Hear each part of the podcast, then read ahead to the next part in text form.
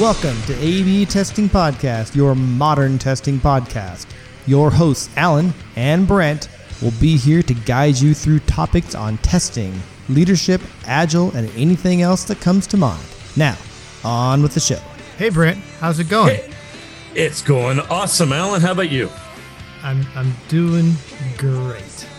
Did you have a good fourth? Doing great. I didn't do anything at all. Not a little bit.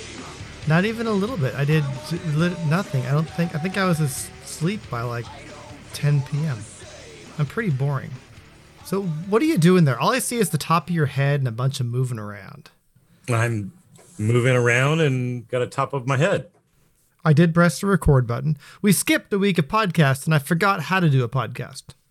It's a little bit difficult. I couldn't remember what to plug in where and I forgot to put headphones on. And then just, uh, I'll tell a quick little story. It's like riding a bike, right? It is a little bit. So I always do the podcast recording from my Mac, which we are today. The other day, I don't know whether it was a Zoom update or a Linux update because I took two both at once. And then ever since then, sort of randomly, Zoom crashes very horribly on my Linux machine. So horribly that once it crashes, my whole desktop is locked. Like, like everything is frozen and in the GNOME shell because I'm on Ubuntu. And then maybe two or three minutes later, it just then it finally crashes completely, takes me back to the login screen. I have to log in and start over. So I thought, well, I don't have time to debug this and figure out what the hell happened. So I will just begin using my Mac. It's probably a faster machine and does things better than my. That's what I'm doing.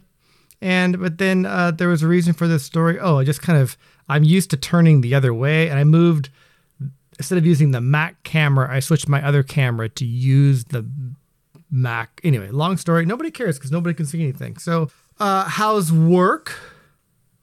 Yeah. Anything new and exciting? No, I All need to feel. Yeah. Brent is so thrilled with life right now. I don't know, man. Let's do a podcast. Yay, podcast. Yeah, no, it TGIF. Um, Should we start recording another day of the week so you have some more energy, Mister Breather? no, you know, one of the things we might want to do is I can look at the schedule and rebalance, but now that I am basically working from work more often than not, we might want to talk about going back to our morning times. Okay, I, I got some topics to go over, um, but I was insulted What? by I we got a quarterly business review for my org with a whole bunch of execs across the company, and one of them said, "Alan, your beard is too long." And I, said, How long is too long? he said, I don't know, but that's it. but I know it when I see it. I know it when I see it, and that's too long. Yeah, I I don't agree with this. And I, I again, I we don't have a lot of hierarchy at uni, but Unity, Uni, Uni is the new short name for it, Unity. But I, the words that I considered did not come t- out of my mouth, so that was good.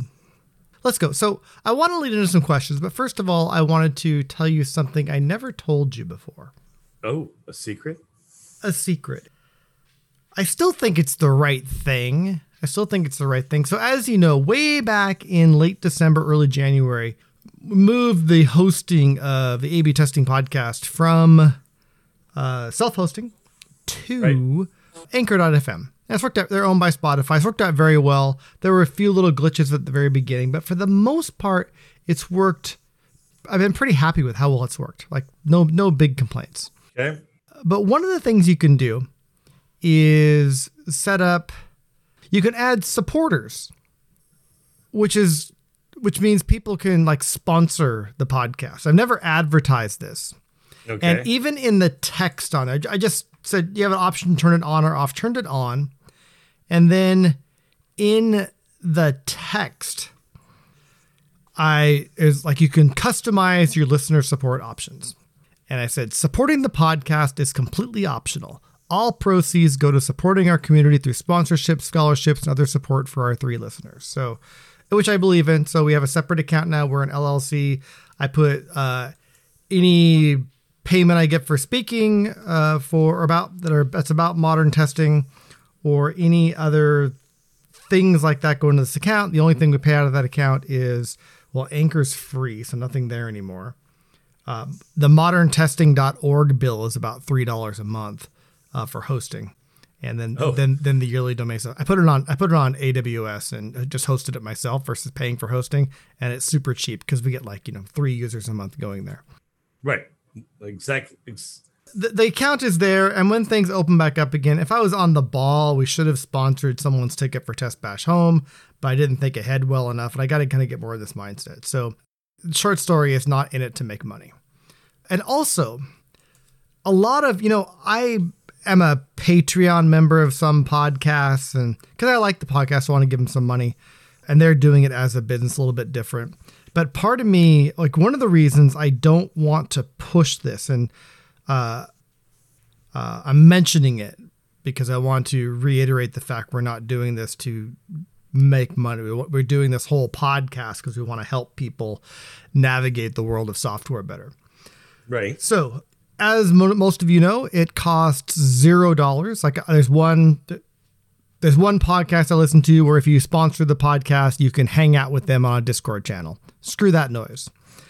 Uh, I do not want perks ever associated with these sponsorships because I think it it it creates a class system that it's already echoed enough in society. I don't want to recreate it in our podcast. There's So- actually there there's there's actually a different phenomenon, and um, I forget the author, but some of the books that I read uh, that led me to behavioral economics, which then led me to data science. Right once, right now we're producing the podcast, and I'm and I'm glad that that actually you didn't tell me about this until now, and we'll see later if I regret you even telling me now. But I'm glad this is entirely optional because things change once the reason why you're doing it um, shifts from being a social contract to a fiscal contract. Yeah, Right. yeah, yeah, and and I just want to make sure, like, if someone wants to put money in the kitty, you'll know where it's going, and that's fine. I do want to do more outreach with the podcast, but Right. again, I'm using all of my probably the canonical example is I made an intro to modern testing course for Ministry of Testing. Get a little chunk of money every quarter there. That just goes into our A/B testing bank account. We can use that to probably put back in Ministry of Testing um, or other sites or things we we care about. I don't want to do perks because I think it creates a caste system. Yep. And, and it changes our reason for being. Exactly, exactly. So it's there. I'm not gonna, you know, I'm, I'm gonna leave it on because I think it does help us with reach, and I just don't want to ever feel like it's anything super special. That said, um, we have our actually with me and us never advertising it. Someone uh, committed to being a sponsor at, at a, I think the minimum level, which is great. I don't want anybody to actually do more than that and uh, they may stop after a month. But one of the things you can do on Anchor, here's the one little perk you get. And uh, if you don't want to sponsor us and want still want this same perk, I will find. I'm happy to find a way for you to do it. In fact, I know the way for you to do it. So one thing you can do on Anchor if you sponsor someone is you can leave them a voice message. And Okay. Larry left us a voice message, and I'm go. I will. I'll play it a li- in a little bit. And uh, but if you don't want to, if you don't want to do the sponsorship or you don't feel like it, or you can't afford it, totally fine. But if you want to have your question actually in an audio form, just send me a freaking wave file or an MP3, and I'll but I'll put it on there. Happy to take your questions in mailbag or anywhere in the one of the three dot slack.com. Sorry, my dog is bringing me toys now. And we'll answer your question. So anyway, uh, he left a voice message, but then he asked the same question, same questions in our Slack group. And there were some answers I wanted to go a little bit deeper. I thought for Larry, for anybody else, we would have answered these questions anyway. But I just wanted to tie in how I just, it made sense to tie this all together and tell this story. So thank you, Larry. Appreciate it. And hopefully the community appreciates it. We'll find a way to, as with everything with A B testing, we're just going to find a way to pay this forward. But uh, in the meantime, it may be good to have some discussions about his questions. Make sense? So you with me so far, Brent? I am. I'm looking at our text and I'm wondering on on the supporter thing. I'm wondering if you can change it and just clearly call out. You know, just click the X in the upper right. Like it defaults to to something I think is way more expensive than anyone should should pay. Oh, I, have only ever looked at it as an administrator. So let me find the right window again. Tell me, tell me what it should say. Live uh, podcasting as we change our crap. Okay, I'm ready. So I'm gonna share screen. Oh god, make it hard for me. Yeah. Do, do, do, do, right, see, oh, gross. Yeah, yeah, I see. I see. Can right, they so, can they choose their own number? I don't know what happens. I don't like those numbers. I don't either. Yeah. And I don't know what happens. Oh, I guess you pick a selection and you do this, right? But here you say it's entirely optional, and then here you can just put in parentheses, click the X in the upper right or upper left. Okay, I'm gonna save that, and then uh, we should probably get going with the question. Right. So anyway, I wanted to mention that because it was contextually seemed appropriate, and I wanted to congratulate Larry as being the first one. And uh, th- and again, thank you for that. We're gonna make, we're gonna do something fun with that donation. And let me go to where the heck is questions right? And actually, I wanted to start with the third question because that's the one I left the voicemail about. In fact, let's listen to that message now. I have been using design by contract in the Eiffel programming language using EiffelStudio for about 20 years. I find it very shocking and surprising that in that 20 years, that other mainstream languages, Java, C Sharp, Python, Swift, Go, uh, whatever you have, that those languages have not picked up design by contract and made it a part of their compiler. And I'm wondering if you guys can speak to that uh, issue as to why these major languages have not picked up design by contract because it's such an outstanding way of ensuring correct behavior between client and supplier code. Okay, so Brent, um, I've actually have some experience here, but I want to start with you and talk about like what do you know about this design by contract? Do you know anything about it, or a little bit about it, or have you looked into it at all? Uh, I have not done any of those things, but in terms of right, it, it the way it's phrased makes it sound like it is a a formal acronym like designed by contract. Deep. Well, it's it's it's a often referred to as DBC, which is an initialism, not an acronym. But go on. But interface contract discussions and things like that, I've had lots of uh, discussion around. This makes it from the context. It it feels like it's. um I'm trying to decide: is it is it a new sort of agile based technique that no. I'm just now becoming familiar with, or is this something closer to sort of the the assert paradigm that we've kind of had with us forever? It's it's, it's sometimes it's work. It's well, okay. they often work. So right. it's very close to the assert paradigm, and it's in the case of Eiffel, it's the difference with Eiffel is it's built into the programming language. I don't know of other languages where it's built in as a design construct. Now, I haven't done much programming with Eiffel or no programming with Eiffel, but I, I'm at least somewhat familiar with it. And there's a construct I won't go into because anyone can Google this, where in the beginning of your function, you can list basically some requirements that let you validate some inputs as they come in, which is oh. a good thing to do. And, and make yeah. sure some things are within a range. Now, a whole bunch of stuff to mention there, though, that you want to talk about. I'm not going to let you keep my words going here. This sort of construct we did manually. So I don't know how. Actually, maybe you didn't. Maybe you did. So I spent a chunk of my early career working in the guts of Windows, and not the deep guts, but the API level guts, user mode APIs, and those were filled with on debug builds especially, but not entirely, asserts to make sure inputs were valid and expected and within a range. Uh, those weren't all checked checked. What kind of word is checked? Those weren't all checked in the retail version, but running the debug version would catch a lot of poor callers of Windows APIs.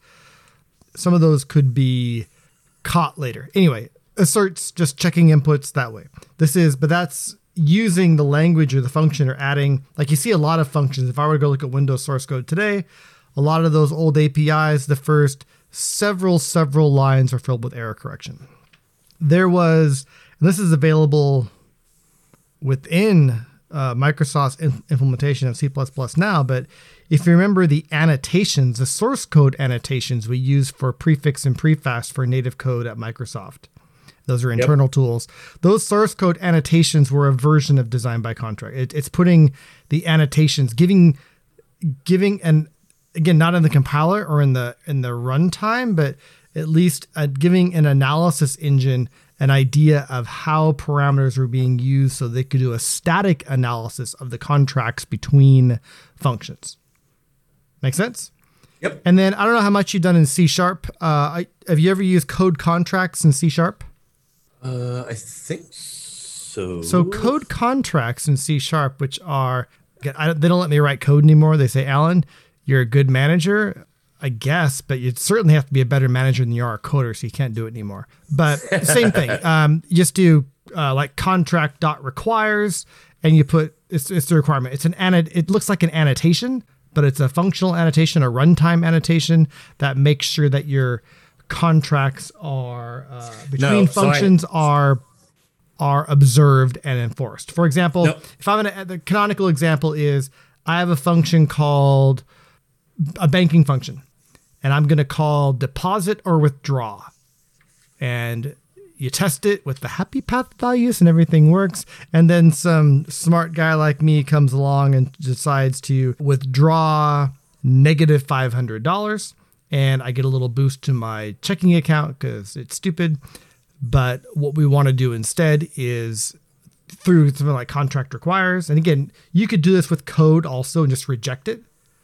But what the contracts do is you can put in like contract requires uh, withdrawal amount is greater greater than zero, and it would just fail with the fail with the better error. So it's a, it's I believe it's in the diagnostics library in C in C sharp or .NET.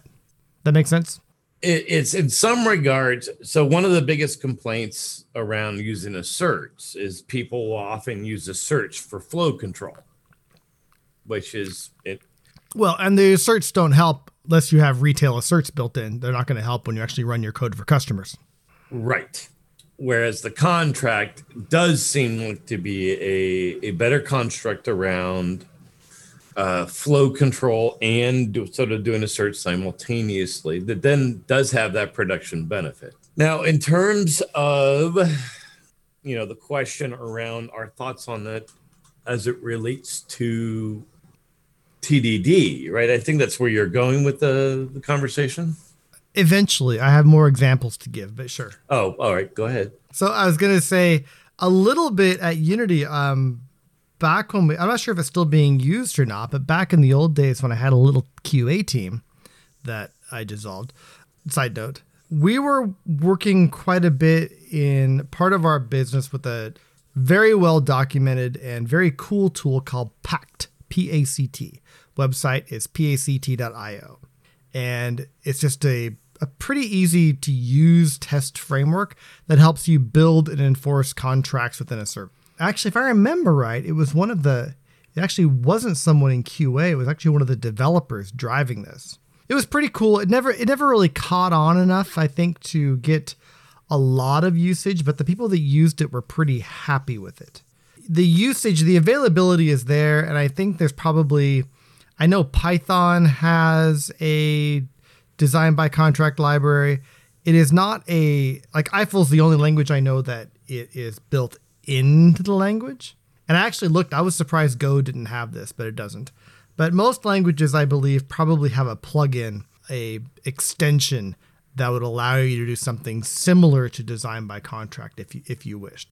And then Pact of course is just kind of cool. So now, moving on to the rest of the question. Right. So what what DBC is doing, if I understand it correctly, is it's basically significantly tightening how it can be called. Right? It's putting constraints around its inputs and its outputs. Okay. TDD I'm trying to think. It so it does seem like it's a different path to get there. Well, like the, it the, is. I'm uh, thinking let me, through. Let me summarize. Uh, often, a lot of whether it's TDD or just or unit testing without TDD, right? Your a chunk of your unit testing is making sure that your happy path works and that your and that some error cases are being handled correctly. The error cases are automatically handled by the contract. Right. You can't pass. Right. You can't pass bad data. It, it's caught by the contract. Right. Bad, now not the, data parameters so I don't have experience with this one, and I, and it's funny because you mentioned Eiffel, and and then when you mentioned it, I just flashed back uh, because I actually I have done programming in Eiffel in college, uh, and I, I just looked up on the internet because I was actually surprised the thing's still around, and apparently it is.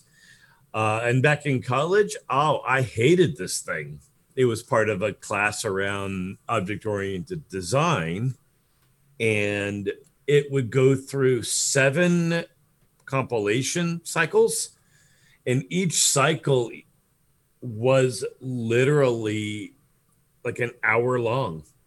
Like it, its compilation phase was painfully slow. I i, I I brought a real I got really good at looking at the code really carefully before I said compile. Uh, and I also brought a book which I completed reading uh, during that lab exercise. Hated that experience. When I think about TDD, like certainly one thing about TDD is building up your your your test suite. But the angle, like TDD, isn't isn't just another way of getting your unit tests online. The, the whole purpose of TDD is, is essentially the test first approach and the value add from the test first approach. So on that front, I'm, I'm not yet connecting the dots around. Let, let me, let me, let me connect some dots. Okay. A lot of people say TDD isn't about testing, and they're right. It's not what I've found is when I or people I've worked with do use TDD as an approach to create their unit tests, is they end up designing better code because they have to think about their design up front. They have to think about what their code does in the first place. Right. Similarly, if you if you are designing your contracts, which are just asserts up front, uh, they're also making you think about the way that your code works as you're thinking about your parameters first. I guess you could write it in a way where you could go back and add that contract at the end, and then maybe it's not as value, valuable. So I would say it's the same. Brent is continually shoving his fingers in his mouth while we talk. It's just, it's, um, and now he's shoving all but one finger in the middle up his mouth.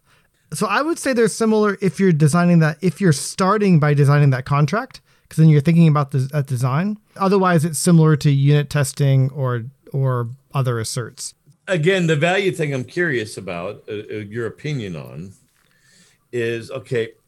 So the nice thing around TDD is at the end of the day, you get a, a nicely formed architecture. You get a much more maintainable architecture and a unit test suite. Yes, and you also get confidence that when you make changes elsewhere that if that those tests continue to pass that you didn't break anything. There's a level of security that comes from a good set of unit tests whether generated by tdd or not right. which make it safer to change code faster. The same is true if you have these contracts in place because you can't change if you change your contract because you have to change the underlying api you immediately know everything is broken. And you immediately know. It's not you know at compile time, not at runtime. I believe it. I bel I don't know Eiffel. I haven't used Eiffel. I haven't even played with it, so I don't know for sure. But anyway, that that's the idea. Okay. So if the the question is really, do any of the languages we know have designed by contract or something like it? And my answer is no. I don't know of any that do by design, but there's a bunch of there's a bunch of variations of it, including the Pact tool that you can yeah, use for this. And I think it's helpful. I, if I remember right, there was someone at Microsoft, uh, I can't remember when, working on drivers in Windows, and they were looking at using a contract to enforce interaction between various components in the driver stack. I'm not going to go into how Windows drivers are built because I, though I remember it, I'm trying to flush it out of my brain. Yeah, I'm I'm saying so to me it definitely seems like there's some value proposition with using DBC. And I'll go I probably don't have enough experience on Okay. it, but I, I, right, but but my, my most relevant and recent experience is with Pact, which is Okay. a little bit of bolting it on at the end, but still helpful. Still helpful, especially when you're. And Pact is kind of made for the microservice world where you have a, a suite of microservices. You want to make sure things are, are complaining well. Dude, I don't know. We're it. I'm gonna. You know what? We're gonna use our. Um, we're gonna use all of our money that we make from A/B testing. It's gonna take a few years to get here, but someday we're gonna fix your nose. All right. Let me let me do another question about the uh, from Larry about the theory of constraints. all right. Talks about the old saying, a variation of you cannot manage what you cannot me- you can't manage what you can't measure. If you're not measuring, you're not managing. That's from McDonald's University. Its idea is simple. You cannot apply theory of constraints or finding constraint bottlenecks if you are not measuring because the only measurement allows you to ID quantity, quality, or both. Measurement requires instrumentation. Therefore, you cannot measure what you don't instrument. With you so far, once the CI CD pipeline is instrumented from end to end, then one can measure, which means one can find bottlenecks, which means you can do something about them. Question What are the CI CD pipeline components and how do you instrument them? And How do you improve your situation from those measurements? I've done this a half a dozen times at least, maybe a dozen, maybe maybe a hundred. Yeah, when I am using theory of constraints, I'm usually doing it uh, through through process organization and tickets on the Kanban board. Okay, let's an- let's answer this question instead. Yeah. I, th- I think it's I think it's pretty valid. So the Yeah. idea is uh, if from the moment code is from the moment code is pushed to main, there's a pipeline that goes through before it's in people's running on people's computers. In my world, we like that time to be less than an hour, like an hour at the most. Usually that's for a slow pipeline. And the pieces of that pipeline are the build, testing, deployment to staging, whatever extra testing is going to happen in that staging environment, and we use a staging environment. We're not as good at feature flags as I'd like to be. And then that goes live. The mistake teams can fall into is they'll go, we're going to spend a bunch of time to paralyze testing and make sure the testing phase is faster. But if the testing phase is already only 30 seconds, it's not your bottleneck. So he's Right. absolutely right. You want to look at all those pieces. And actually, I should back up a step. In the overall cycle, like here's my code ready to go. It has to be, it's going to get reviewed and then built and deployed, et cetera, et cetera, et cetera. Right now, our slowest point is probably getting that code review turned around.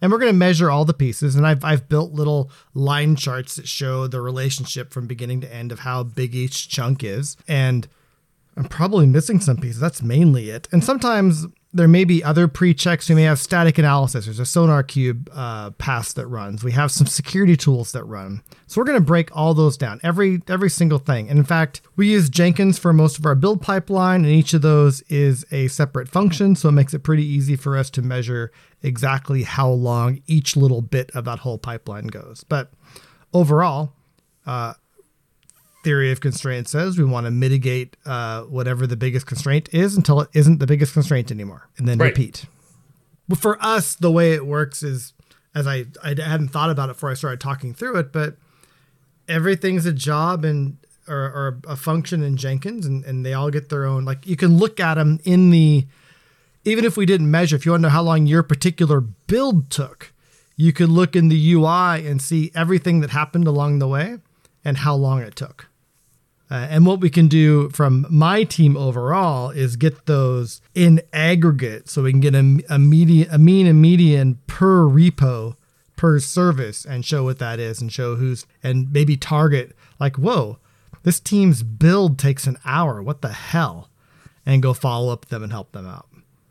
But more often than not they'll come to, they'll come to me and our team and say hey our build's taking an hour. Do you have some people that can help we do the similar thing. It's it's essentially now you don't like the way Larry asked the question. Right, kind of implies that instrument the CI/CD pipeline from end to end, which kind of implies a degree of complexity that you may not actually need. A lot of the times, if you just go, okay, every everything through the flow has these these common phases, identify your phases, uh, and then just measure start and end of each phase and the the the time in between there's a lot of systems like if you recall in the old days there's like gauntlet systems mm-hmm. that will go and do check-ins and parallelize right you also want to measure how long things if there's a queue you want to measure how long things are sitting in the queue right because all of this is is idle time that's blocking the thing from going out the door and even then like like what you described was what maybe five distinct different yeah, phases? and there, there may be more from build to build. Just depends on what you tr- what you need to do with that build. We may have extra checks you want to do there, and it may be like yeah. one of the static analysis tools is really slow, but you just I guess I, the way I would instrument that. So the tools instrument it for us in a way, but it'd be easy. If not, it'd be easy to add it. I've done that before as well. But if like one step was taken inordinately long, you probably want to look at that step and maybe break it down so you can see which are the long parts of that long step to figure out where to focus. Like if the static analysis step, I'll just pick that example, was 45 seconds or a minute, which is kind of a long time. But maybe there's five tools that run there. I would look and see if one of those was particularly slow. Or if if maybe I have a ton of stuff I want to run and they take a long time and I'm doing all sorts of lookups and take, it takes up two minutes to run that maybe we can run it's it's running off a of static code it's static analysis but that means we can run those in parallel if i need to right. if, if that's my bottleneck my team i i hired a, a new kid last february who who sort of had experience on on in a in a build environment uh, at his prior company and he wanted to to learn to to to do data science work as i think i told you before i i I do this, I'm full stack, right? Where one way to view it is we're a dev team that specializes in data science. Like I, I operate services. And one of the things I had to have him invent is essentially, hey, I need a, I need a, a model build process. Even though models aren't really built in sort of the same traditional fashion, I need a model build process. And what he did is he went to actually ADO, uh, and they have a, a, great facility there. Active called, data objects. No. What, um, what's Azure, ADO? Azure DevOps. Oh, Azure DevOps. Oh, by the way, I saw a really cool talk from someone um, from that team talking about it, and even they, in their public talk, said it was a stupid name. It, because it is, and the fact that I say ADO and then you're trying Geezer, to you're trying to sneak that by me, right? Geezers like us will go, oh, active data objects, right? Which I actually, I don't even think anyone uses anymore. So he's strung it together through what they have is um, uh, so Azure DevOps pipelines that so they have infrastructure in there, and so we can independently draw together each individual step.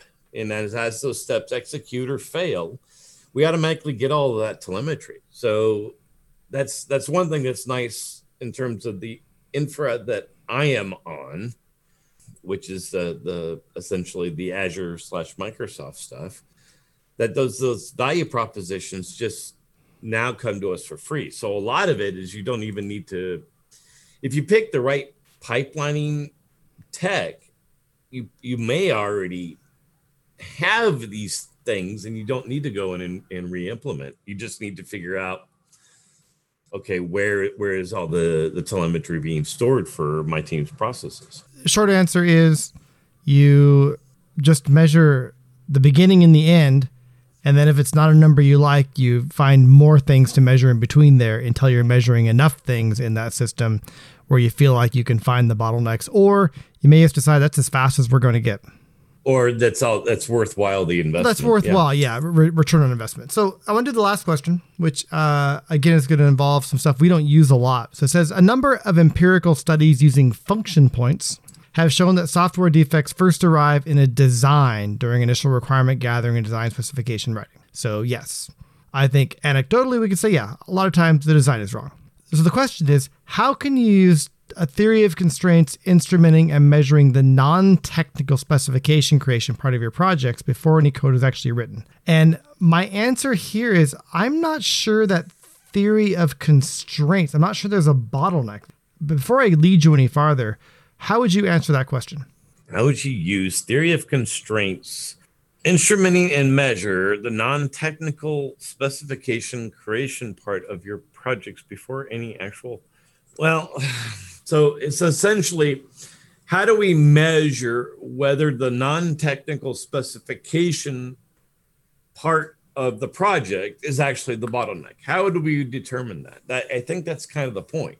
Again, I would say, like, obviously, you can't, to the best of my knowledge, you, I mean, there might be by now ways to instrument specs. But again, if we think of it as phases with a distinct start and end, then then right the typical azure process is you're measuring the, the cycle time between an idea the time it takes for an idea to get out to production okay now with that in that in mind if your team has like a deep technical re, uh, requirement gathering phase uh, that's a that's a requirement then you you just say okay well the start time is when the person starts writing this when they get it done and you you evaluate it against everything else in your pipeline.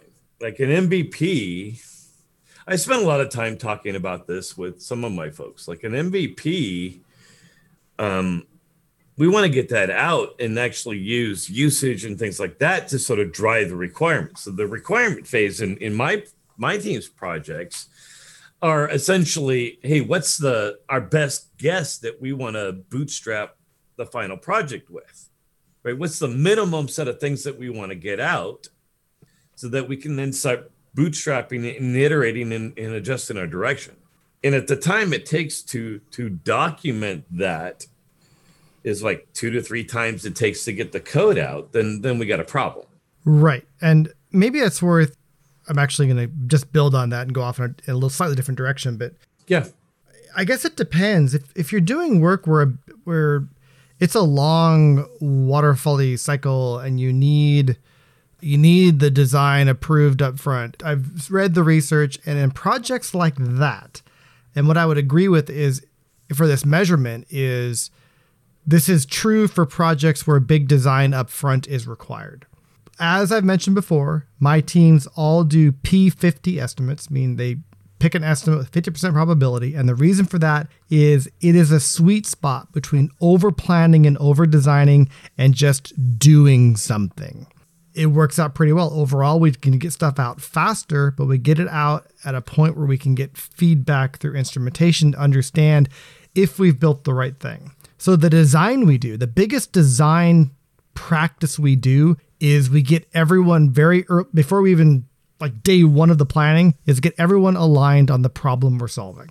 If everyone agrees like this is the problem we want to solve, then honestly, that's the bulk of our design. Yeah. And and, the, and some comes out of like which implementation do we choose, but everything focuses on what's the best way to solve this problem for the customer. And then ask questions like how will we know if the customer is being successful with this solution? And that that drives the instrumentation that we're going to add to make sure that that's being done. And we do that for inter- a lot of internal tools as well as the external stuff we ship. So and that's kind of it. So in the world i live in and you for the large part we're delivering so often that i think we're actually I hate to do the snowflake argument, but despite the research showing that defects arrive during design. Maybe it's the same thing. I'm, I'm all over the place here, but I think services are different. I think when you, if, if you are, and not just services are different, if you practice shipping frequently and are comfortable enough with your data and your ability to turn around that you can ship something that you know is not complete or you know is not ready, but you're okay with that, that gives you a huge competitive advantage. Right. So that's it. That's my design. Like we're shipping, I can't tell you what we're shipping because it's not announced, but my team is shipping something very soon. we were going to soft launch it, got some feedback from the design team, said, Hey, before you do it, can you do this, these 10 things, make it pretty? And I said, Yeah, we'll do them. We're going to actually do the top few and then we're going to ship and we'll, we'll keep on changing things and gathering feedback. because we want to get that feedback as well. There's the Eric Ries, I think, quote that says, Show me a product that shipped without any bugs, and I'll show you something that shipped too late. So there's a Yeah, balance there. for sure. Like I want For that sure. feedback. I want I want to be feedback driven and real time feedback driven. And I also know we can we can update this particular thing a dozen, 15, 20 times a day if we need to. Yeah, I completely agree. Like part of his discussion in this is right. It kind of presumes. I don't know. To me, it feels a bit waterfally, and I'm wondering. I, I don't know if it's waterfall. It's it it's formal. it is formal, right? And if that's part of the if if the requirement gathering stuff, right? You you you determine when it's enters and exits the phase. Yeah. And And I, I would like to point out, and maybe we're wrong. I mean, this reads as formal or waterfally, which are, I mean, modern testing is informal and super adaptive. So the fact that he's asking these questions and getting value from the stuff we're talking about and working in a different environment, that's fantastic. And maybe there's a lot more context Larry has here, but uh, I'm actually super happy with the engagement and the questions. I think it's really cool. So if you are No. out there and you think, yeah, I like you guys are all right, I guess.